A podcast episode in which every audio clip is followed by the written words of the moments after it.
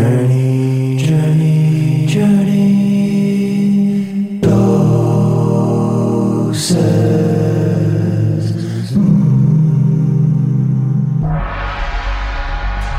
and fully enlightened. They became fully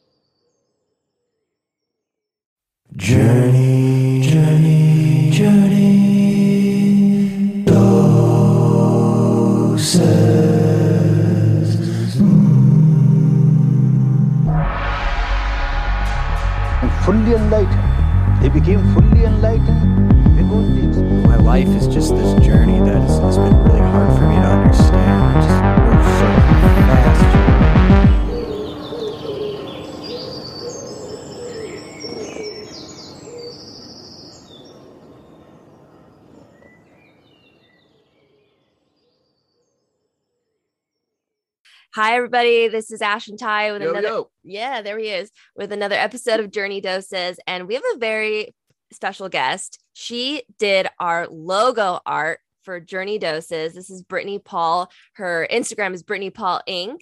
Hi, Brittni. Hi. Um, I wanted to say that you are a San Francisco Bay artist. You focus on floral and fauna. So you're very much into, you know, inspired by nature and very supportive of nature in in what you do. And there's like an educational aspect of it. Um, and you're also a mama to be. So this is exciting for Tyler and I because we have not had a a mama to be on the podcast yet and you're you're in it you're you're in the thick of it right now are you in the uh, the third trimester Uh, yes, officially this week, actually. I started my third trimester. oh my gosh amazingness um, Yeah. well we're gonna get into the mama stuff but i thought we could dive first into into you and into your art and i wanted to ask if you could give us a little bit of a perspective on your art you know because as i kind of hinted you you're inspired by nature and maybe there's a little educational aspect to it so your perspective on your art and maybe a little backstory into how you got to even a position where you could make a living from selling your art Yeah, definitely. I mean, I would say just like I have always had like a visceral connection with the little guy. You know, like my mom said I would be watching Tom and Jerry and would cry every time like Tom almost got Jerry, you know, like a very compassionate person from the beginning. Um, and I've always like kind of had that attention to detail where I notice like little bugs that are crawling about. Um, you know, or like a bird like perched on a tree like far away. I've always really been drawn to um, the things that people don't really pay attention to. Um, and that extends to humans too, like maybe the unseen, you know, like people who are experiencing homelessness and, and all of that. So my activism extends to people too. Um, just naturally, it ends up being animals that I'm drawn to, but um, I'm trying my best to use my platform to kind of um, talk about, you know, human rights issues as well. So, yeah. Yeah, I love that. And um, can you tell us a little bit like your backstory of of getting to a place where you feel comfortable identifying as an artist? Because I feel like there's like a huge imposter syndrome for for creatives in that sense. So what was the what's your background in just being a creative individual and how do you get to the point from that and saying I I, I make beautiful stuff and I want to, or, and I believe that I can sell this and share this with the world. What's that process like for you? So, even before becoming an artist, when I was deep in like the corporate world scene and everything, um, I was following a lot of artists on Instagram and uh, looked up to them a lot. And when I decided to become an artist, I started reaching out to them. And a lot of them responded. A lot of them were very genuine with how they were talking to me about their process and everything. And it kind of like took this whole like full-time artist title and took it off the pedestal and made it more attainable for me. Um, so it makes it easier for me to not feel that imposter syndrome when I'm talking to the people who inspired me to begin with. So, yeah, that was definitely very helpful. Yeah. How did it feel for you reaching out to those artists? Was it difficult for you? Did it feel easy? It felt easy. I, I have a unique um, situation where I have a marketing background and I'm used to kind of talking to high profile people, like in the corporate world and nonprofits and all of that. So getting past that fear of talking to somebody who you might see as like above you or like like more successful than you um, once you get past that and you're just like okay let me just talk to them let's see how they react and then when they react like a normal human it makes it a lot easier for you to continue the conversation and Yeah. and even build friendships with them which is one of the big pluses i think for social media is all of the friends i've made also like being in like the artist or maker community because that's how you and I met. I think we met like probably around three or three years ago when I was just starting to sell for uh for my business at local events and I think we probably first connected around the big San Jose holiday event and actually to this whole point like I, I you were one of the first people I really connected with in the, like that I like reached out to and really made uh in the beginning some sort of like relationship or friendship with through just you know being small business owners small handmade business owners. And i remember reaching out to you and uh, you were so much further along and so much more established and obviously we do totally different things as well. So i felt uh i felt like unworthy. I'm like i'm i'm unworthy to be associating in this circle. Like i i haven't been doing this long enough. And it just goes to show like the stories that we're telling ourselves that hold us back because now we have such a beautiful relationship and we support each other with our businesses in so many different ways. And and you now you've made our art and we we we just love you and your art. And so i mean you have to kind of step outside your comfort zone a little bit and and reach out and make that community for yourself within like the niche or the world you live in like so if you're an artist like making a community with other artists is really empowering. Um yeah I, I mean i feel like i feel like de- demystifying you know other artists around you and not comparing yourself to them but utilizing each other and your skill and your knowledge to kind of build each other up is is huge. And i have met you know a select few of artists who don't believe in that. They, they believe in like oh i'm going to be over here and i'm doing my own thing. But i i would rather help somebody the way i was helped and kind of like continue that chain of kindness than than to you know possibly um, keep someone else from from getting past that point of you know can i be an artist you know? And the answer is always yes because like no matter what like you are what you want to be you know? Like whatever you decide in life that's who you are like you're the one who's giving yourself that title no one else can take that from you That's so great. Yeah, I love that. I know I love that as well. Like I've been seeing a lot of content lately that's kind of around, I mean, just kind of uh, it's about like believing in yourself and and really understanding that you are already that, you know, like it's Mhm. not like striving to be something.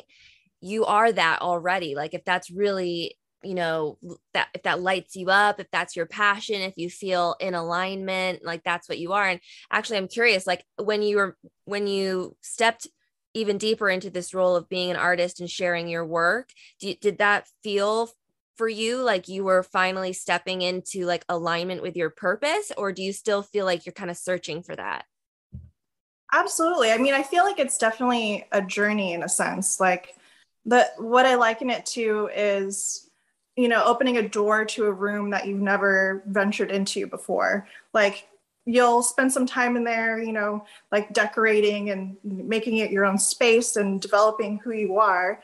But you know, there's always going to be that side door or the, the closet that you open. You're like, oh, what is this inside? And you just continue to kind of develop and um, you know venture into different kind of parts of your mind and um, maybe what you tried out in this room didn't, didn't work out so you go into the next one and it just becomes this whole process uh, and then I'm, lear- I'm learning in, in that regard that you don't want to kind of pigeonhole yourself into one thing. You don't want to get too comfortable and just chill in one room because then you're not truly like trying to I guess, get closer and closer to your true self, I guess. So, like, you don't know what your true self is, you just feel it. So, unless you're actually like exposing yourself to new things, then you're never going to truly get to that part. So, sounds like, uh, I mean, it really resonates with me because, you know, and Ashley as well, I'm sure would say that we're into so many different things. And maybe this just is a part of being a creative mind in some way. Like, there's going to be times where something interests you and then there's going to be other times where something else interests you and just flowing with that and seeing where that that creative energy pulls you is is really listening rather than trying to control everything. Absolutely. Yeah and i, I have trouble with adhd and a lot of that involves uh, ocd so for me like letting go of that control is a big part of the process and it it helps me kind of strengthen that management for for the condition you know not allowing it to control every facet of my life and using mm. that as a way to like remind myself hey like you don't need to control everything. If anything i learn more and i, I become a, a more whole happy person when i just allow myself to experience things Oh, so good. Do you mind elaborating, if you don't mind, elaborating a yeah. little bit more about how what you described as ADHD or OCD might affect your creativity or your work? Definitely. I mean, I can talk about that. It's expecting me now. Yeah, yeah.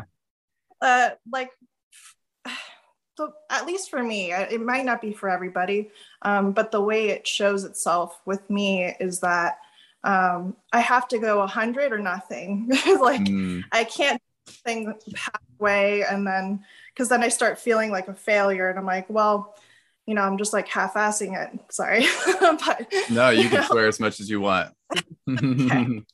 Um, but so right now, like I'm doing 100% on motherhood, and for me, that's just kind of what priority is. Just naturally drawn to motherhood, getting ready for that mentally, emotionally, you know, physically, all of that. Um, so it's hard for me to put 100% into my art too when that was essentially my baby before this one. Um, and because of that, like when I'm working on art projects, I can't put 100 of me into that. So that's how it kind of manifests itself. yeah. and you know, like putting things on the back burner until I feel in the right mindset to get back into it, which, you know, I really appreciate like when I when I'm listening to you what I hear is that you are very in tune with with your feelings, with your thoughts, with your desires, and you allow yourself the space to step in and out of different roles. So instead of challenging yourself and overwhelming yourself to do it all, you're you're recognizing that that you're you're in this you're in this transition phase you're building a human being and that that is your priority you feel viscerally within you that that's your priority and you're allowing yourself to go like you said 100% into it which is really beautiful.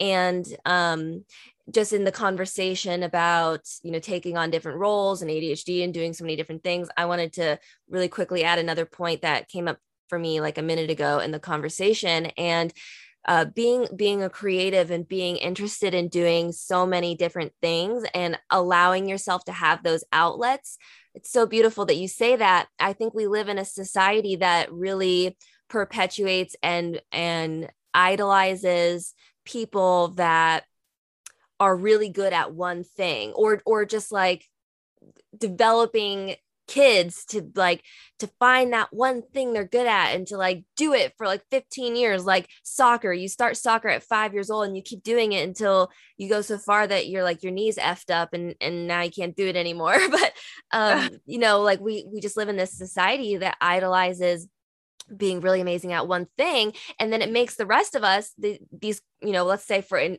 in the context of this conversation creatives that like to flow in and out of different aspects of ourselves or different creative projects it makes it difficult to filter that lens of society out and allow ourselves the space to flow to flow in and out of our interests and and to to accept that if that's the case, we may not be the very best at one thing, but to instead recognize and um, credit ourselves for the fact that we are really amazing at a lot of things. And that's just as powerful and vulnerable. So I don't know if anything comes up for you in that.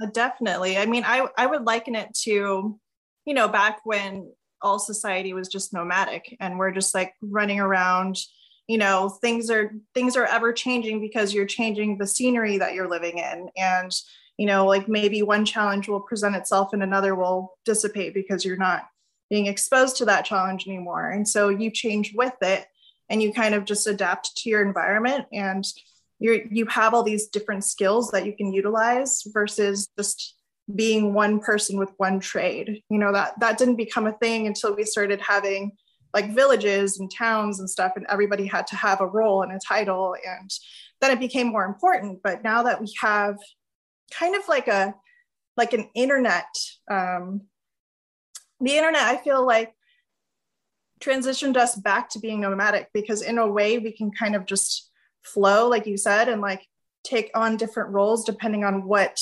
internet like world we're connecting to you know? So i like, really appreciate that perspective on well in, in reflection on the nomadic nature of us as the environment changing and us changing and adapting to the environment as we move along with it.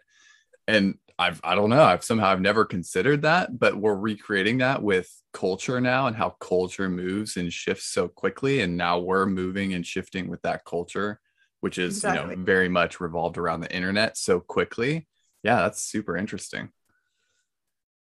Yeah i mean we're not stuck to like our little towns you, you know we don't have to like send a telegram every time we want to like to announce something so it's hmm. definitely oh so the pigeons i've been sending you haven't gotten through? No. Dang. If and you would think if that they would because Brittni, you actually have um, studied like bird watching. I, I, mean, I don't know if I'm saying that properly, but you studied like birds and and the difference of them, and, and that translates into your art very much.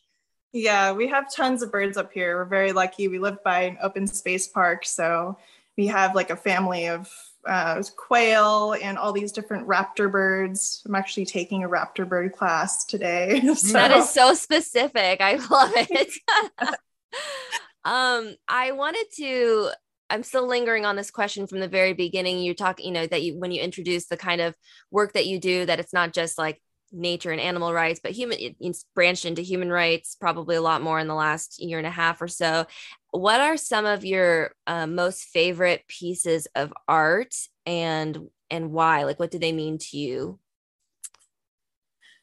I my my favorite pieces are the ones that kind of express dualism in some way. So, um, for instance, I have one of like a little baby bunny and it's kind of like curled up almost in the fetal position in, in the in space and like to get the reactions of people as they see it some of them are like oh it's like you know sleeping or it was just born it's like so cute. And then there's other people who approach it and they're like oh it's a dead bunny you know? And i'm like well it depends on where you are in your life and and how you are wearing your your filter right now and like what you see is dependent on what your insides are are telling you you know? So like all of my pieces that have that duality where you can you know polarize the way you're looking at it based on on your current life experience um, is the most powerful for me because it really makes you think as the viewer um, you know for me when i create it i I kind of like am expressing whatever emotions I'm I'm having at the time, but I get the most out of it when I see how other people perceive it. Um, because at the end of the day, that's what art is. You know, like I could say it means this so and so all day, but that doesn't really matter to me. What what matters is that I'm I'm creating change or or uh, inviting people to think about, you know, where they are in their lives and and how my art affects them. so, have you ever gotten a, a, reaction from somebody viewing your art, seeing your art that was just so out there like it was so far off of what you thought you might hear from them that you were like wow that's that's a perspective. Um i i don't think so. I think a lot of people keep the those thoughts to themselves. Um try i try to like get people to talk. Um it's it's tough because i know everybody's kind of socially awkward especially now. You Yeah. know and i think everyone's always kind of um looking at me as this like oh she's this artist like you know what does it mean to her? I want to know what she thinks. And meanwhile i'm over here like no this is this is for you. Like like i made this so that you can you know venture into your own mind. Like what i thought it meant doesn't really matter to, you know because that that's important to me. It's not important to you. So. I wanted to highlight a couple uh, pieces of your art that are coming to mind right now. Just um, I feel like they pull out a different aspect of what you do. Um, well, not entirely what you do. There's so many things you do. You do workshops. You've done live classes. Um, you know, you do commission art. Obviously, you did commission art for us, but um, the Australian piece when the when the Australian fires were going off. I'd love for you to chat a little bit about that, and then I have one other piece in my mind. yeah um i i love that one because i did use it to raise money and I, I do that with some of my pieces for um, assisting victims for uh, natural disasters fires like the Camp Fire. I had a piece for that one too. Um, and the the way i lay out my pieces i enjoy kind of hiding small critters and like little faces like among the piece so that it really makes somebody stop and look at the piece versus just glancing at it and saying okay that's a snake move on you know? So like they'll see this one and they'll see like all the tiny critters and then kind of like try to figure out like what kind of species it is. It's very important to me that the species is accurate because i'm like a science nerd so important to me. Um, but also just uh, finding like commonality with animals and when i start my drawings i start with their eyes because um, it's kind of what we relate to as humans. When we see an animal we we kind of you know put a personality to them and the eyes to me are kind of like what you look at first. And so i draw those to, to put personality into the piece. And that whole piece is just full of all these different animals and and all of their eyes. And there's kind of a sadness to the piece but that's the point you know it's supposed to kind of help you connect with the animals that are affected Yeah. How much do you do you remember generally how much you were able to raise for the fire relief for Australia through that piece? it was well over $600 at least I think So- that's so beautiful. I mean, like, um, that's that's such an empowering aspect of running your own business is that you can you can decide to you know donate portion or all of your profits to you know to support these causes that are passionate to you. It's such an empowering aspect of of having your own business. Um, I also the second piece I wanted to highlight to give you an opportunity, if there was anything special that you wanted to say about it, was the digital download for the Black Lives Matter movement because that was in my opinion, that's what I remember when I think about you pulling more of the human rights aspect into your art. That was kind of the beginning. I don't know if that's true. yeah um, i would say definitely it it definitely highlighted like a moment where i decided you know what like wildlife conservation is still important to me but right now i feel like this is more important it's it's like more relevant to the times and it's what's needed.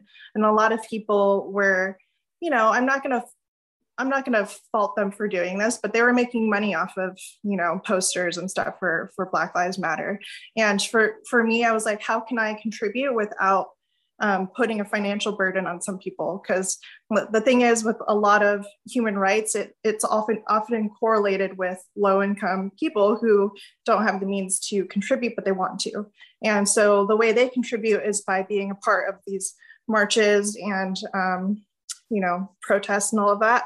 And just by allowing them to use my art for free um, that's the small way i could kind of give to the to the movement um, without being a financial burden. So I, I really appreciate that. Um, where where are you pa- like i know you said you're kind of 100% in motherhood and we'll talk about that transition in a minute but where are you at now in regards to your art? Like what is the most passionate project that you're working on or like what you know what do you hope to be getting more into? Oh definitely. I i have i feel like i'm in this moment in time where it it's good that i'm pausing because i feel like a part of me is changing as an artist. Um, I went from hustle, hustle every day, you know, like a market every single weekend, um, trying to get my art into all these different boutiques and shops and um, create every little merchandise piece as possible. Like I had pins and all this stuff. And, and then I, it got to a point where I felt like I was a factory a little bit. And I'm like, I, I didn't become an artist to produce things, you know, I became an artist to to kind of really tap into myself and who I am as a person and a, a soul on this planet, you know? Um, so I'm, I'm kind of trying to be okay with slowing down. And I think this break is helping me a lot because I've slowed down so much to where I'm posting like once every three months, you know? Mm. And like for me, I'm like, okay, this is good training because I want to be the artist that just kind of uh, feels the piece and allows myself to take you know weeks months if i have to to finish a piece um, and yeah i'm excited to to start that journey because um, you know doing things like mur- murals for me is a, is a good way to kind of feed that creative side until i get to the point where i can start doing fine art again and working directly on wood um, and to get more into the the galleries and everything. So and yeah. Something that stood out for me, what I heard was kind of the balance between having a business and working in your purpose. Because, you know, like who's teaching um transferring your purpose into a business really. Like a lot of people are working in careers um so they're you know they're just going along the steps and you know churning out day after day after day. But when you're working in your purpose um, something that you're very passionate about doesn't mean you can't get burnt out of it right? Like you can still overwork your purpose and you can still lose a little bit of passion for that. So for you like up until now and going into motherhood was there well did you consciously manage that balance at all? Because you said that you were you were starting to you know seem like a factory and working too much but was that a part of your process consciously at all at any point? Yeah i mean i kind of had to recalibrate a little bit and it it helped that the pregnancy kind of encouraged that um, but i was already on my way to it. Um, okay. you know when like the pa- pandemic happened and everything um, that like canceled a lot of my events and it kind of forced me to pause and be like well, well what do i do now? You know and and and initially my goal was like okay i need to still make money. I need to make an income somehow. And so i did all of these things to kind of um, i changed a lot to try to do that um, you know virtually. So i had like virtual booth sales and you know set up my booth and virtually sold everything. And it worked, but it, it wasn't feeding what I initially had started being an artist for. And, and so for me, I was like, okay, well, I'm, I'm being successful in a sense, quote unquote, um, but I'm not happy and I'm not doing what I need to do to get to that next room in, the, in my journey. So um, yeah. So when you sell or display your art and actually have interaction with people, that that serves a much bigger part of what what fulfills you. Definitely, and and I would say that's kind of where I'm going. Like I would rather um, not necessarily have markets per se, but um, create like a collection of work that I can display in a gallery and discuss it with people um, and have pieces that kind of you know, speak to people on a deeper level. A lot of my pieces right now are very fun and lighthearted, but um, you know, like they're not what I need right now. I need something that's that's going to kind of um, relay what's going on in my mind and and that's more complex than like a pretty crystal or you Mm. know some some plants or something.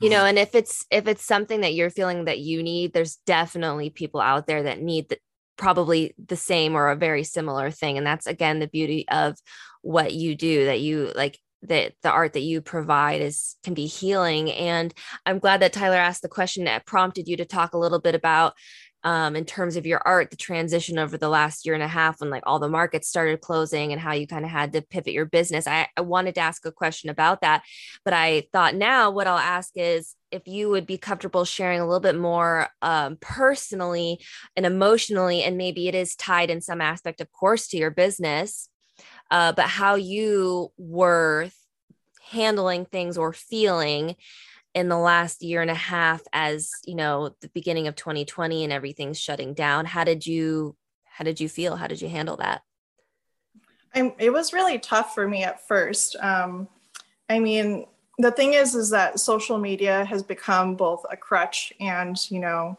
a blessing in, in the same way where I get to meet people all over the world who are a lot like me, who I aspire to be like. Um, so it's great. But at the same time, when you're kind of stuck just behind a screen and that's the only human connection you get every day, um, it definitely got kind of depressing. Um, but then, you know, as time went on, I, I allowed myself to get out there a little bit more, um, make a point to see friends and people who who um, kind of feed my my heart a little bit. like I just needed some more connection with people. And as an artist, like you do it because you want that connection. Like you you, you know like it's not like we do art for for just me like it's for everybody else and like how do i get my art back out there when everything is closed down and everyone's so uncertain um, especially when you're running your own business like the uncertainty i think was the hardest part like well what well why would i put myself into this if if it's just gonna you know close down again and then i'm stuck alone again you know? Like it was just like this cycle of uncertainty that was really tough for me because um, you know i've got anxiety and i can't i can't deal with that kind of stuff. So once i i let that go that whole um, expectation that there's going to be an end i'm like okay well well let's not think about about it as like an end and, and beginning. Let's start just focusing on what you think you want and for me it was just taking a break slowing down um, only taking gigs that I thought were fun, like your logo, for instance. Like, like I was like only taking gigs that were fun, that were stress free, that I didn't have to put too much energy into, and that the energy I was using was um, fueled by passion and love, and not obligation. Um, so I'm just trying to pick and choose things a little bit more carefully now. uh, I appreciate the vulnerability and sharing kind of your experience, and uh, obviously personally appreciate that you took on our commission work, all things considered.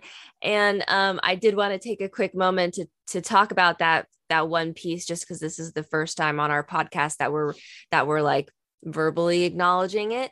Um, so when we knew we were like this podcast is legit. We're too legit to quit you know? And so yeah yeah. So we needed some legit art. And um it was we didn't even consider anyone else honestly. We we have so much of your pieces which um unfortunately we don't have hung in our trailer because we have limited wall space but we have in a in a safe storage so that someday when we're rooted down and we have a house again we will have like a wall of Brittni Paul ink art so um which which we've actually already had in our yeah we had before yes above our bed. Yeah. just Brittni Paul art, Like 95%. literally just all all your art above our beds. Yeah.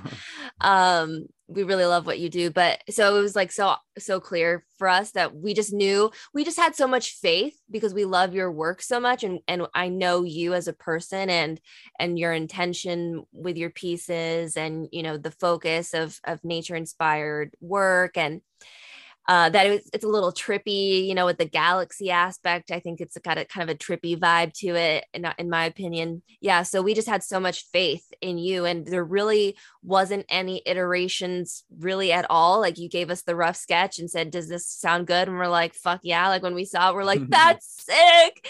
and um, and then when you gave us the final it was like there really wasn't anything i mean we loved it and uh, i guess we'll just talk really quick i wanted to say really quick for us to just say what the aspects of the art for us mean um, Sure. So the for anyone that doesn't understand, like the snake eating itself, getting almost eating its tail is the Ouroboros symbol, which is the symbol for life, death, and rebirth. Um, so I think that very much emulates uh, a journey aspect. Of course, the podcast is called Journey Doses. So, you know, you're, you're definitely taking a journey if you believe in reincarnation and, and past lives and things like that, or even if you don't, just the journey of life to death, um, I think is beautiful and, and worth acknowledging. And then the sailboat in the center, uh, when I first started dating Tyler, I called him my sailboat because I just knew that he was going to be taking me on. Oh, we've got a sailboat up here. We're going to show Brittni this is a sailboat. It's a piece of art, like a concrete bottom. And anyway, no one else can see it. We'll set, we'll put a picture online. Um, but uh, yeah, I called him my sailboat. I said, I just knew, I just had this feeling that like him and our relationship was just going to be like a journey. And so it's a symbol. Totally smooth sailing. Uh, oh, that was a good one. we haven't used that one before. Just kidding. Wow, that was amazing. Um, yeah. And then, um, that's pretty much it yeah. So what was your experience in in that piece? Was it i mean be honest did you appreciate us as clients? Were we super annoying? Was it was it fun for you? Was it kind of like man was it easy? How how long did it take you to make?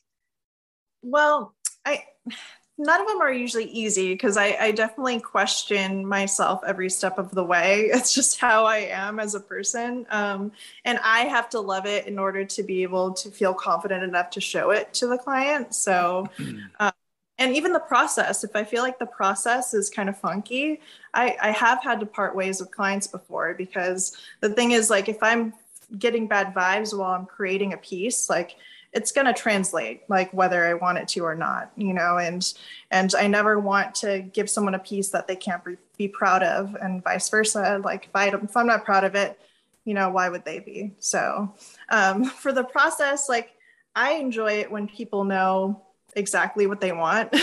Like the thing is like the worst thing you can do as a client is be like just do whatever you want because like half the time like what I want like is totally different than what your vision is. So um and that's not necessarily bad you know everybody's different we're all different people with different um, experiences happening at this point in point in our lives and for you guys to say you know this is where we at this is where we're at as people and we want to represent that time in our lives this way like it was easier for me to honor that and to kind of translate that in my own way so I liked it. It was a good process. I would imagine that like commission, you know, working for commission with people, it would be it would be really interesting from my perspective. It's because art generally, in my experience, is like it, it's coming out of a, a pure place. Hopefully, like it's just rooted in you and it's coming out. And then if somebody enjoys it,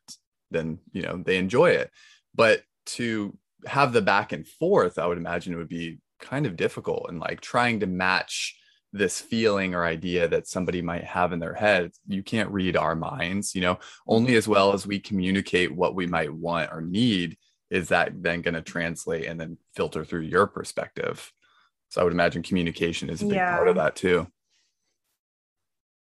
Communication is huge but also i would say um, and i try to say this to a lot of artists because some artists will be like oh well you know this this commission like wants something totally that different than what I normally do. And I'm like, well, you want to do art for your people, you know, quote unquote, your people. These are the people who like they love your art because it's your art, not just because it looks pretty, you know, like it's because like they're drawn to you as a person, they're drawn to to the vibes that you're you're giving off in your art and i think that's a really important first step with commissions is that that you connect on that level because it makes the communication a lot easier when you're both already on the same page when it comes to um, why why you like my art. And you know if it if if it's already connecting to you it makes it easier to transition into a custom piece for you. So.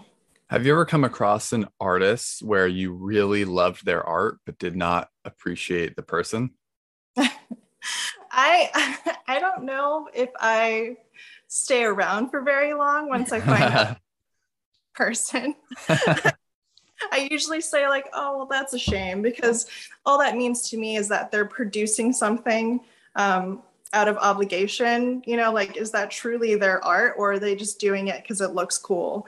And Yeah. usually, if it's somebody who is not a very, you know, good person, like, it, like, y- you get that vibe from their art. You're like, oh, okay, they're just good at drawing. They're not actually like putting themselves into their pieces because had they done that, you know, like I would have seen that personality come out in their work. So, yeah. I would love to take this time to transition from art into motherhood. And so maybe you can talk to us a little bit about what that transition has been like for you in your life and how you have, you know, ebb and flow through these these titles of of soon to be mom and an artist and how that's affected your lifestyle. And I'm also curious if you're willing to share have you always known that you wanted to be a mother? Is that something that you started to understand more later in life? Tell us everything Yeah. so it's kind of funny. Um, my partner, uh, we've been together for like what feels like forever. We met um, on Facebook back when it was only um, college kids on Facebook. Like you had to use your college email or whatever. And I was like 17 when we met. Um, so we, we were always just working on each other and like how to, oh, shoot, sorry. okay. and how to like um to get in sync and kind of grow together while still maintaining um, our own independence. Um, so that was always something that our main focus was on. It was never having kids. It was always about like how do we feed our our souls, but still honor us as a couple, you know. And so once we did all of that internal work, you know, going to therapy and like just trying to be the best versions versions of ourselves uh, the whole lockdown happened and that really forced us to kind of take a pause and like reassess ourselves. And we came to a conclusion that we were really happy together which is really kind of weird to say.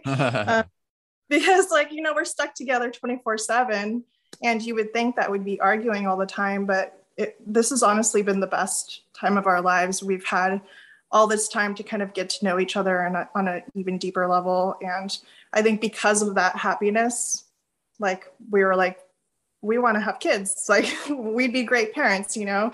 So um yeah we did it on purpose like adults.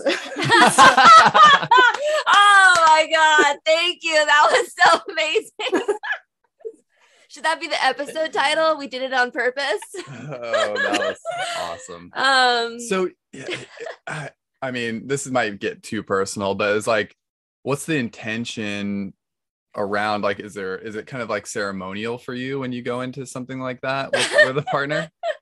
um i mean the way we did it was very like like we we tracked it you know we made sure like we we knew like when i was ovulating and everything but we didn't want it to be forced or unnatural and feel like a task you know? So it was more like we have all this time on our hands and we just bought a Mhm. house and we wanted to celebrate and like enjoy each other's company. And when when i got pregnant it was more like a like a happy thing like we're both crying and everything. And you know we didn't want it to be a taxing uh, journey where we look back and we're like oh it was so terrible trying to like conceive and everything and I'm, I, I know it's hard for a lot of people so for me it was really important to do it as stress free as possible without too much expectation like i was That's prepared to you know, I was prepared to have to take a couple years to conceive if I had to. So I know that's such a common story. I mean, I feel like as women, we go through uh ever, you know, from the moment we get our first period through, you know, well, I guess not that moment, but when we're sexually active, um, we go so much time uh being like, oh man, hope I don't get pregnant, hope I don't get pregnant. And then all of a sudden you, you maybe you get to a phase of life where you want to, and then it's this, it's kind of coming to be more clear and clear today that um, there's a big infertility struggle um, so there's a lot of like so then sometimes when when there are moms to be or people that get pregnant there's almost like you feel guilt to be so excited because maybe you have someone personally or you're just aware of the fact that it is so challenging for other people but you know i, I think it's nice to have that awareness that it's not easy for everyone but i don't think we should shame ourselves for being excited. You're allowed to be excited and to and to share you know the truth of your story and um, what would you say like in regards to all of that and infertility struggle and your experience um, it kind of happening so naturally and kind of so quickly do you think it was your mentality around being stress free around like your desire to really want it? Like what would you say made the difference in it being so easy for you? Now how can you really know? I know there could be mm. biological aspects and things but you know, I think you know where I'm getting at. What what's your opinion yeah. on all this? Well, I I feel like just with life in general, um, I try to live it as stress free as possible, and it sounds very privileged when I say that, but the whole point is that um, why burden yourself when there's the option to not burden, burden yourself. So um, I approached it in a very intentional, but like just chill way. I'm like, okay, if it happens, it's great. You know, like I'm going to make sure I'm tracking my ovulation, but I'm not going to like, you know, beat myself up if I forget to track it one day, you know? So for me, it was just like a let's, let's try it out. And if it works, that's great. If it takes a while, then, you know, like I, I was expecting that anyways. So, and I've always told Mark, I've been very open with him, you know, um, I'm okay if I can't have kids. You know, I was always open to the idea of adoption, and I'm still open to that idea if that ends up being what we do with our second child. So um, for me, it was just like it is what it is. You know, like I don't want to force it. You know, I didn't. I didn't want a childhood for my kid that was forced in general. So why would I force, you know, bringing that kid into the world like that? Um, that's a very negative experience to start your life with. So I didn't want that to be the priority. Yeah. Um, question I mean, have you considered for your child and for your family going forward, um, in regards to the state of the world now, what kind of things you align with and what things you don't, as far as like education, nutrition, um, mm-hmm maybe vaccinations is too far to go, but like things like that. Yeah, I, I mean, I definitely believe in body autonomy, um, bodily autonomy, and uh, giving your child the ability to make decisions. And I know a lot of people don't agree with that. Um, but for me, mindful parenting is really important and seeing your child as an individual, not just a child, um, because they do start developing their own thoughts, ideas, you know, their own opinions very early in life. You know, I would say even as early as like two or three. Um, and so for me, as I'm vegan, and uh, I never force that on anybody, but that's how we're raising our, our child until she decides, you know, I don't want to be vegan. And that's fine. But I'm going to be very transparent with her in educating her with everything, giving her all of the information that she you know she should have. Um, i'm not going to sugarcoat things. It's going to be very like educational and you know then she'll be able to to decide what to do with that information because i feel like a lot of parents they kind of develop their own opinions and their ideas of what the right parenting is and then they kind of force that onto their kids whether they like it or not um, where you know i'm not saying that was bad i'm just saying things are different and we have so many resources that we didn't have back then. So i would much rather just allow her to become her own person um, even if i don't like that person. You know? And i think that's the hardest part. It's like well maybe she'll have you know she'll you know be a hunter when she gets older but that's just what she decides and you know i will always respect that. And um, I, I just wish i had you know that kind of support growing up because i feel like a lot of parents were kind of forced to do whatever society told them to do and i really don't want to be that parent.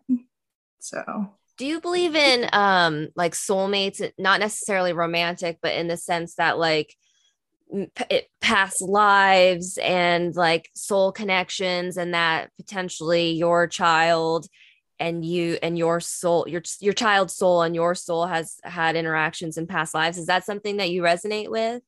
Absolutely. I mean i grew up with like a influence from um, buddhism and buddhism uh, involves with you know re- re- recreation and um, past lives and everything. And um, really like feeling the vibe of everything and um, everything's connected in some way like we're all vibrations and like when you connect with somebody it's because you're on the same wavelength. And i, I truly believe that because i'm already in love with my baby. I know that's like a normal like cheesy thing to say but um, i can just tell that she she's going to be an amazing you know human and contribution to society and and you know like she she has the the she's gonna she's gonna have a good start basically. Like mark's really into like history and um, teaching all of that which i think is really important so that we're not repeating history and, and all of that. Um, i'm into science um, but i'm also into spirituality. I have that like balance you know? Um, so yeah i love that. I'm excited to see this little artsy baby. I know. I can't wait. I want to be friends with your baby. Um i'm gonna bring her to like markets and stuff so that'll be fun. Yeah. I, i'm curious what the pregnancy process has been like with your partner. You were saying how like you know in 2020 you really realized wow we're happy together. This is great. And then you get pregnant and i think for some people that that that is a life change that is very challenging. It probably depends on well not entirely but i think i think some women have a perfectly fine pregnancy and maybe some are a little bit more irritable and emotional. And if you don't have that stable foundation in your in your partnership then that could be like a rocky place to start. So I'm curious what uh, pregnancy has been like on your relationship. Oh definitely. Um i i would say in general in our in our lives and as a couple um it's always been really important to kind of um give yourself to the process and allow yourself to be okay with change because it's going to happen whether you want it to or not. You know, like even if you have no intention of things in your life to change, it it just happens. It's natural, just like, you know, water is moving. Like it's you can't keep it from moving. It's just going to keep doing its thing. And so for for us like when we got to that point where we're in the relationship where we're okay with things changing and and us changing as people um, as long as we're just communicating that, you know, like, hey, I'm changing in this way, like I'm becoming like this. What do you think of that? And like kind of like having that dialogue back and forth and being like, okay, yeah, we're changing as people, but we're what's staying the same is that we support each other. You know, we we love each other and we both have uh, similar values, and that's all that we really need in a relationship. Um, so during the pregnancy, it's been kind of like well my body is changing my mind's changing like everything is changing um, but what's remaining the same is that we're connected and we're strong in our connection and that's what's most important that's badass it just lights me up i really really love every like your perspective this is amazing yeah we've talked a little bit about you know setting our values as well as a as a partnership you know and and just being appreciative of the change as well because like you said, and what the Ouroboros represents really is that cycle. Everything is constantly moving and changing, and it can be painful. It could be hard, but it's going to happen, and we're better off just accepting it. and and actually, to that point, I wanted to see yeah. if I could challenge you a little, Britt, because I. I um i respect your the perspective that you're continuing to share in this in this short conversation i feel like i'm getting to know you like more so beyond I knew you before. It's really beautiful. But um, I appreciate like I see a lot of positivity. I see a lot of realistic perspective. I see a lot of um, awareness and understanding that things aren't always perfect. But I want to see if you could share a little bit about something that has been difficult. Let's say, for example, in the context of this conversation, your pregnancy or moving into this chapter of life with motherhood in the context of your partnership, or or you can answer it for yourself with motherhood. But could you share a little something that's like that's been challenging for you to accept or wrap your head around or move through? Oh yeah, uh, it's uh, there's definitely a lot of challenges in life, and I try my best to honor those challenges and spend uh, the time that they deserve to like truly understand why is this hard for me you know? Like instead of looking at this challenge as something that's doing something to me it's it's because i am viewing it in this way that is conflicting with harmony you know? So so for me i'm like i'm not going to ignore what's what's going on. I would rather address it understand it and look within for the answers because the the problems that have happened in our relationship and just relationships in general friends and family and everything is when um, you fight it and you you're like i don't like the way you're talking and so therefore we're not going to be friends anymore we're not going to be family anymore. Um, it's a lot easier to do that than it is to like sit down have a dialogue and really truly understand why that relationship isn't working for you at that time.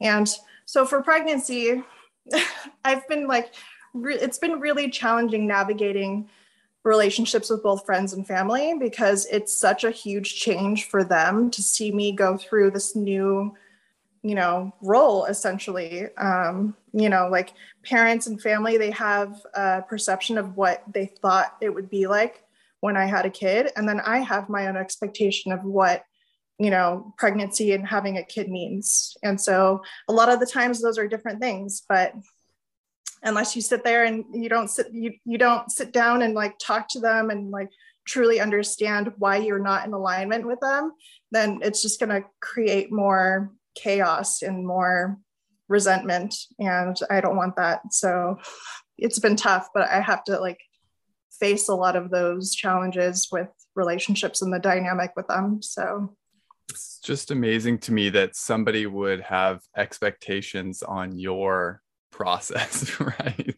Yeah. And I get it, especially parents, right? Like parents have a strong attachment to you and they have a strong attachment to the way that they parented or friends have an attachment to who you were in the past and how you showed up for them mm-hmm. before and it can be hard to let go of what we think someone is and allow them to change right yeah i mean and I, I, I would say like oh go ahead i would i would say like as a as even though I have this new title as mother, like I've always been this person. I've always had this point of view when it comes to, you know, what I think is important in the world and how my child should be treated is how I, I want to be treated.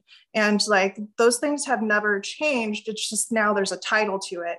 And now there's a little human that comes with it. so it's like that's a big change. But as a person, I haven't changed. And all of a sudden, I think family and friends, they were like, now we have to ad- address the elephant in the room. Like, I always knew you were this person, but now that, you know, it's coming with responsibility, having a kid and everything, like, they don't know what to do with it. and I'm like, all right, well, let, let me help you. Let's walk through this, you know, and try to figure out what, why we're not on the level.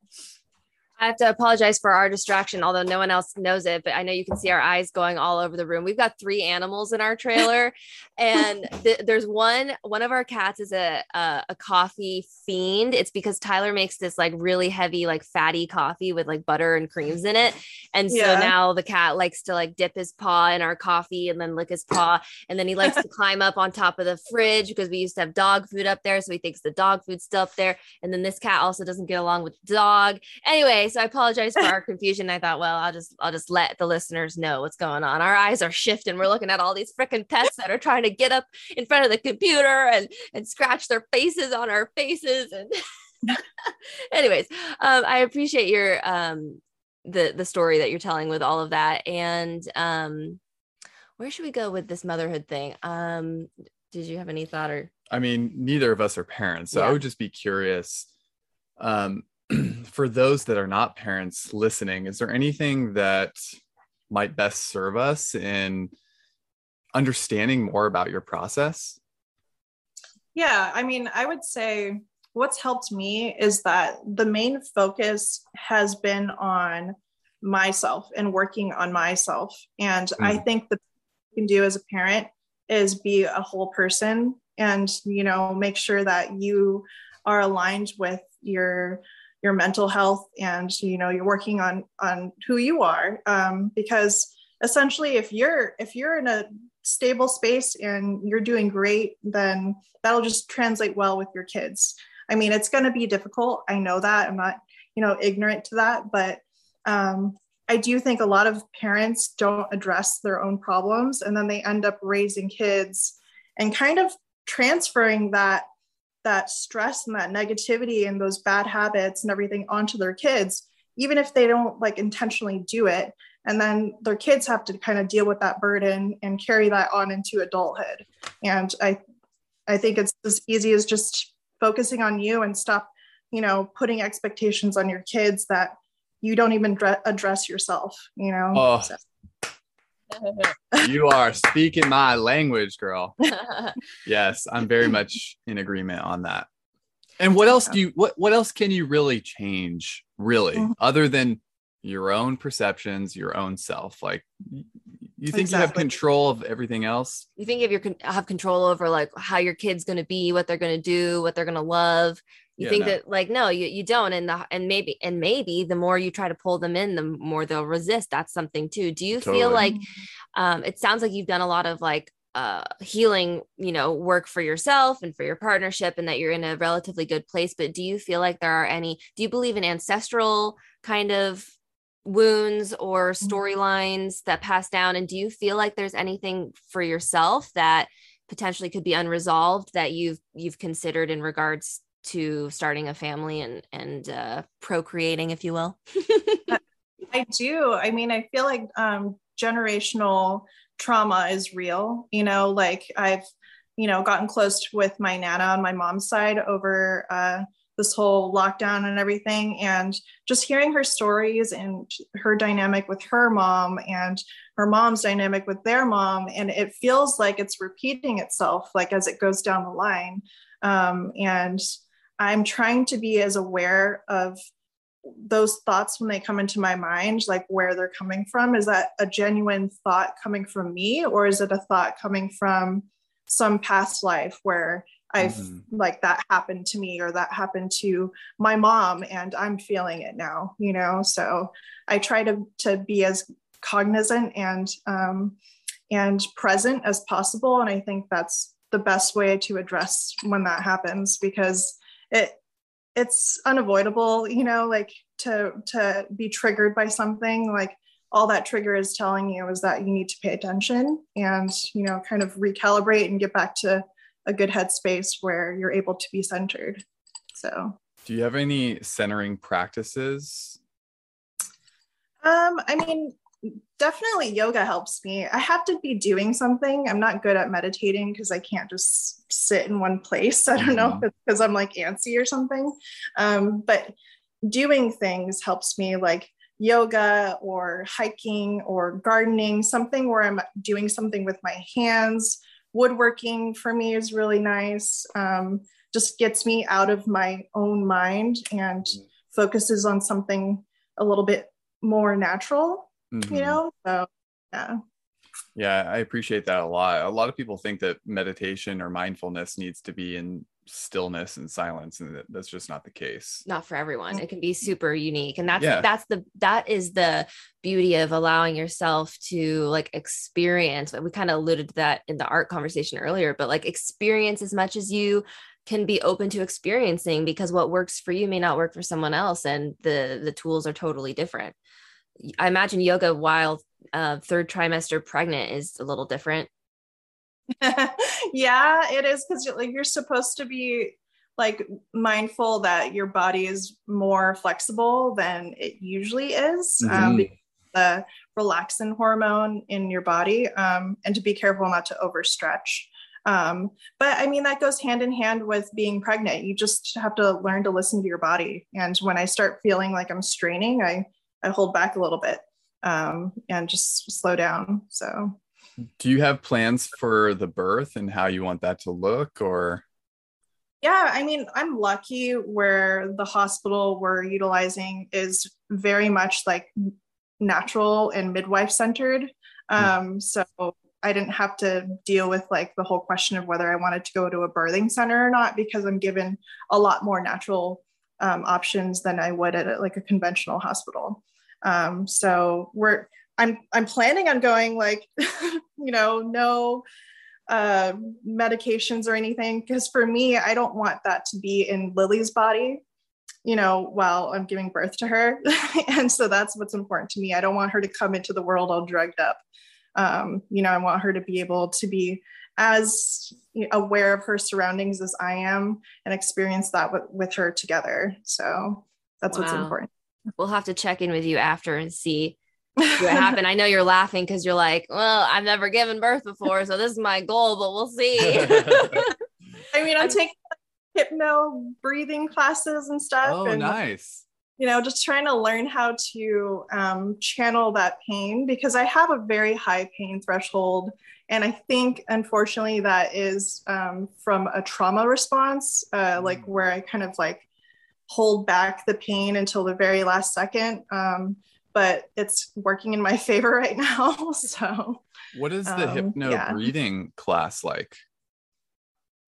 So, I mean, you're basically just constantly pulling back in your thoughts. So, like, whenever you start thinking negatively, um, kind of refocus back into your surroundings, to how you're breathing. Um, you know, it's a lot like therapy actually, because like when I used to have a lot of anxiety at- attacks, um, you just think about like you know the the couch that you're sitting on and how it feels on your fingertips and you know getting back into that kind of grounding almost uh, like you would when you're hiking barefoot you know stuff like that so mm. um, when you get out of your head and you pull back those thoughts and you're and that's your main goal the hope is that you know the the focus from the pain is is not as strong so got it got it yeah. so focusing a little bit or coming out of your mind and noticing sensations and mm-hmm. surroundings mm-hmm. and something other than what's on the inside of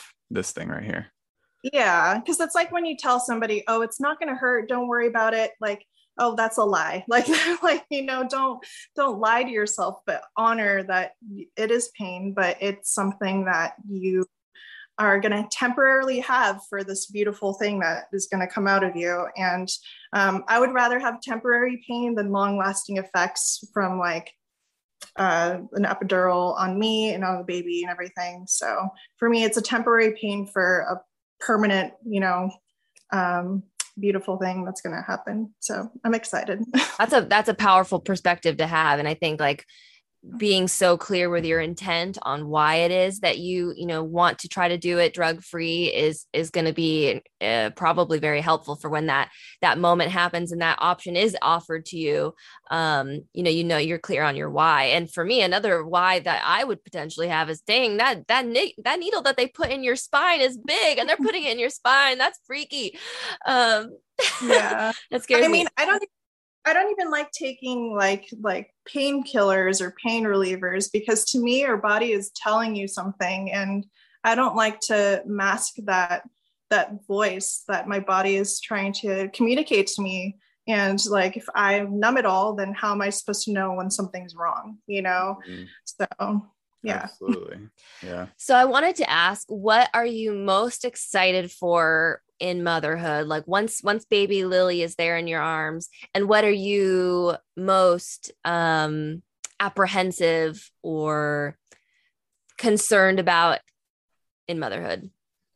So i mean with the baby thing i feel like that's probably going to be the easiest part. I know that like um with her needs with like eating and pooping and sleeping and all of that that's going to be tough but that's very primal and I feel like that just comes with it. And I'm not so worried about that. Um, the biggest part that I'm worried about is just my impression on her and, you know, Mark's impression on her and whether that comes across the right way. Like we will make mistakes, but, you know, having the, um, the self-awareness to apologize when you do something wrong because you're gonna you're gonna mess up as a parent but the ability to kind of step back and say you know like i messed up lily. I shouldn't have talked to you that way. Like you don't deserve that. Like you know really kind of reminding ourselves that like we're going to be uh, actively um, letting her know that she deserves to be treated well and that this is a safe space for her to be whoever she wants to be.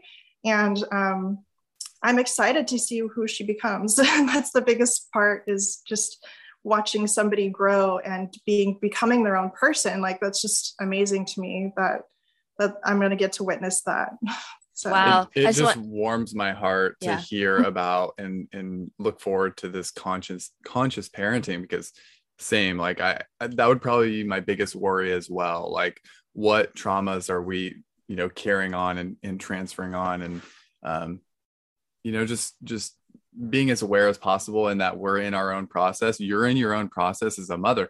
This is the first time you're doing it as well.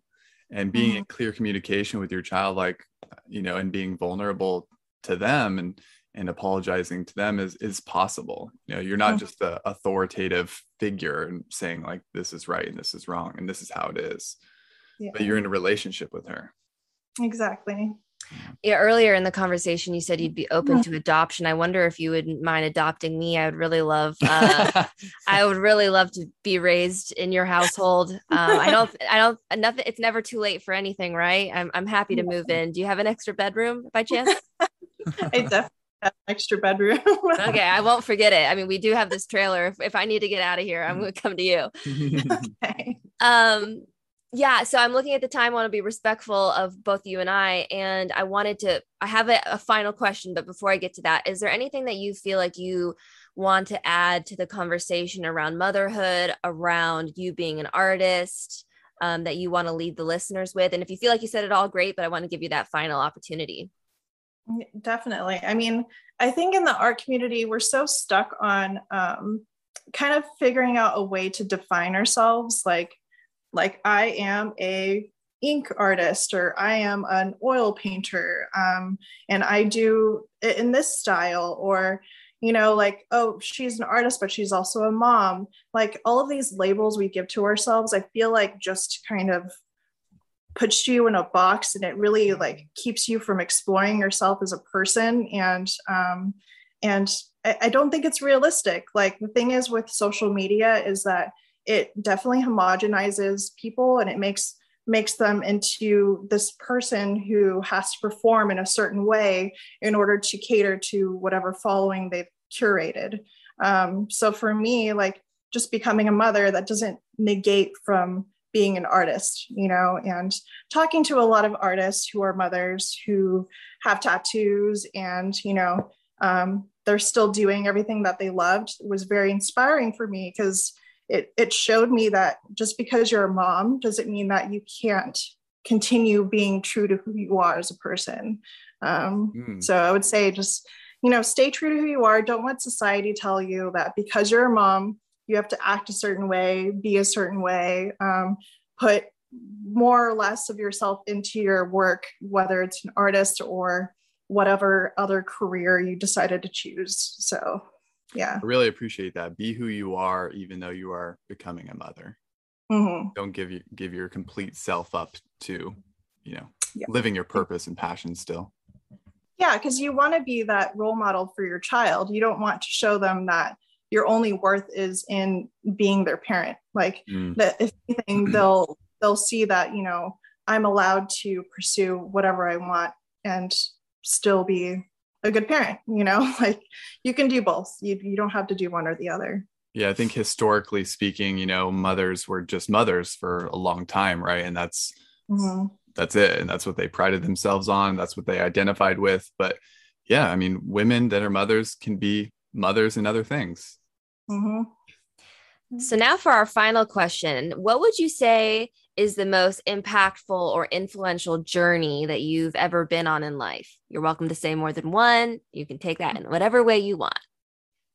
I would say just the journey in becoming a full-time artist. And I know it's cheesy to say, but um, for me, when I, when I was in the corporate world and I decided, you know, I can be good at anything. Like I've obtained all these skills to pursue whatever profession I want to do, and I have this drive to do that. But at the end of the day, like that gives gets me money but it's not feeding my soul and i think when i realized that my priority was going to be feeding my soul and getting as close to my center as possible that really opened a whole new world for me and when you kind of you know take on a, a career that is viscerally who you are versus just something you do um, that's got to be the biggest journey I'll, I'll be on for a while you know i don't Mm. I don't think I'll ever stop, honestly. Um, so just you know, having a career that you truly like are in sync with is is so fulfilling, and you know, I recommend it for anybody. Just you know, if you you love something, go for it. So I think that can resonate with anyone, no matter whether you're trying to be an artist or not. And hopefully, if there are any creatives out there that are itching to share their work, that you've inspired them through this conversation, as well as anyone who is desiring to be a mother. Um, in that process, or just anyone who resonates with you, I think there's going to be just so much in this that people will connect with. So I really, really appreciate your vulnerability and um, learning a little bit more about you and your perspective on life has been really powerful. And um, I'm just so glad that I know you. I'm like, wow, this girl's in my circle. This is amazing. I gotta keep, I'm gonna keep holding on to you, girl. So um, I keep holding on to the good ones. Um, She's greedy. uh, so I wanted to say where, uh, leave it off with where can people find you? Where can they connect with you if they want to work with you, if they're inspired by the art and they want a commissioned piece? Give us all that info. Um, I kind of live in Instagram right now. and I think that's because it's easier for me than having all these different channels like email and um, Facebook or you know whatever. Um, plus, it helps me connect to people where um, I'm, I wasn't able to talk to people face to face. Like I can do that over Instagram, and I I respond to all of my messages um, as long as they're respectful. um, but yeah, it's a, it's a good way to connect to to people and um, continue my art and on the side. so So Yeah. your handle is brittnipaul.ink, and I'll definitely put that and link it in the show notes. But that you're saying is the best place to reach out. Yeah, I've also noticed that your commissions, you say your commissions are closed until June 2022. And I assume that has to do with your ability to kind of focus on motherhood. Yeah, definitely. Okay, cool. So, So- if anyone's inspired by the logo art that you did for us and they want you, then they need to get on your wait list. yeah, get in line. um, but I'm always happy to chatting about it. You know, some people they have commissions that I'm not going to start until two years from now, but um, you know, good things can wait. So Absolutely. And on that note, this this episode is going to come out in like a week or two so good things this is a good thing for us but it's going to have to wait um uh, thank you so much again for spending this time do you have any final I'm just really happy that I actually got to know you. Like Mhm. Ashley's had this relationship with you, and I know you. I know you through your art, right? I've really appreciated your art. So to to get to know you and spend time with you has been really great for me to to gain the connection to your art and you. oh, thanks. Yeah. okay thanks Brittni appreciate you Thank you so much for listening to that episode with Brittni. She is an amazing artist friend of mine, and I was actually blown away by some of the mentality that she had around life and her journey and motherhood. I some things I didn't know. honestly with how amazing her art wit is like i just i'm not surprised like there's got to be an amazing human behind that art and i'm so happy to have actually learned about her and spent more time with her than i have before Yeah, and she even said that that a lot of the times people like to buy your art because they like you as a person, Yeah. and that's really a turns big. out we really like the person we like the person, we like the art, and we like the person. It makes a lot of sense. yeah it does So thanks for listening to that episode. I hope you got something out of it. If you got something out of it, I would love for you to send us a message on Instagram uh, Ashley Nicole Journeys, Tyler Wayne Journeys, and you can tell us what you thought about it, what you liked, but also make sure to reach out to Brittni. As she said, she's mostly active on Instagram, and her Instagram is brittnipaul.ink, and that is linked in the show notes so you can get specifically to her page. So make sure to connect with her, even if you want to buy something from her or you just want to connect. Definitely get some of her art, put it all over your walls like we did. and also, if you wouldn't mind, please support us in any way that you feel comfortable doing. You can easily share the Spotify podcast on Instagram. You can like, you can subscribe, um, sharing it with your friends and family. It really helps us out on our journey here with Journey Doses as we travel the country and continue to create more what we find to be awesome content. Absolutely. I mean, the podcast has been such a beautiful way for us to connect with our community and to share these to record and share these amazing conversations. And we want to keep doing it. We want to keep doing it. So yeah, you can go to Spotify and you can follow it and there is a share button. It's super easy to share with your community. So it takes 2 seconds. It's a free way to support us. We really appreciate that. And and then the outreach is amazing when we see people that aren't in are not in our intimate community that are sharing it. That's really exciting. So oh yeah, it really does light us up. We love it. So, um, in terms of Journey Doses, there is a website, journeydoses.com. Boom, it exists. You can Whoa. find all of the podcast episodes on the website if you don't want to go and search for it in Spotify itself. And it's also a website that is growing in all of the things it offers. So, there is going to be a merchandise platform. We do have stickers of the artwork that Brittni made for us, and we're going to be using the artwork she made to do a couple other things like cool hoodies and stuff like that. So keep your eyes peeled. If you like the art, you can own it for yourself in one way or another. And on the website, you're going to be able to get straight to the YouTube channel, which has no videos yet, but I promise you I'm working on it. And that doesn't matter. You can still subscribe to the YouTube channel so that you are prepared when the first video comes out. And there is going to be like a written blog as well on the website. What else is on the website? Um, we're probably going to share what our services are, Mm. what we, Ashley and I, do as professionals aside from the podcast. You'll be able to see and possibly work with us if that's something that you're interested in. Mhm. Um, we think we have cool things to offer. we think you might think so, but you know, if not, that's cool too. Um, in regards to that, I have a therapeutic fitness class starting on Zoom starting October 5th. It's Tuesday at 6 p.m. The class will be free for you if you want to do your first one. Hop on. Uh, just a little background with that. The therapeutic fitness class is very much in regards to solving and healing pain. So if you have pain in your spine, if you have shoulder, hip, joint, any kind of pain, we're working on that. It's just 45 minutes. It's going to be quick, easy, on Zoom. I'll send you the link if you reach out to me on Instagram. And if you want to work with me, I've got my small business, Dandy Roots, which you can find on Instagram, dandy.roots. I do beeswax candles and skincare and zero waste. It's all really good for you and for the environment. So if that's your jam, you can find me there. I've also started small business coaching. So if you're someone who wants to st- start a small handmade business, which I think is relative to mention in this podcast, because if you're inspired by Brittni and you want to sell your art or something that you make, this is something that I am uh, getting into. So if you're interested, we can do a, a discovery call. And um, we're also going to be having a Patreon if you're interested in supporting our journey just in small, little, consistent ways. Uh, keep your eyes and ears peeled for all that. And with that said, thanks so much for listening and stay tuned for next week. JD!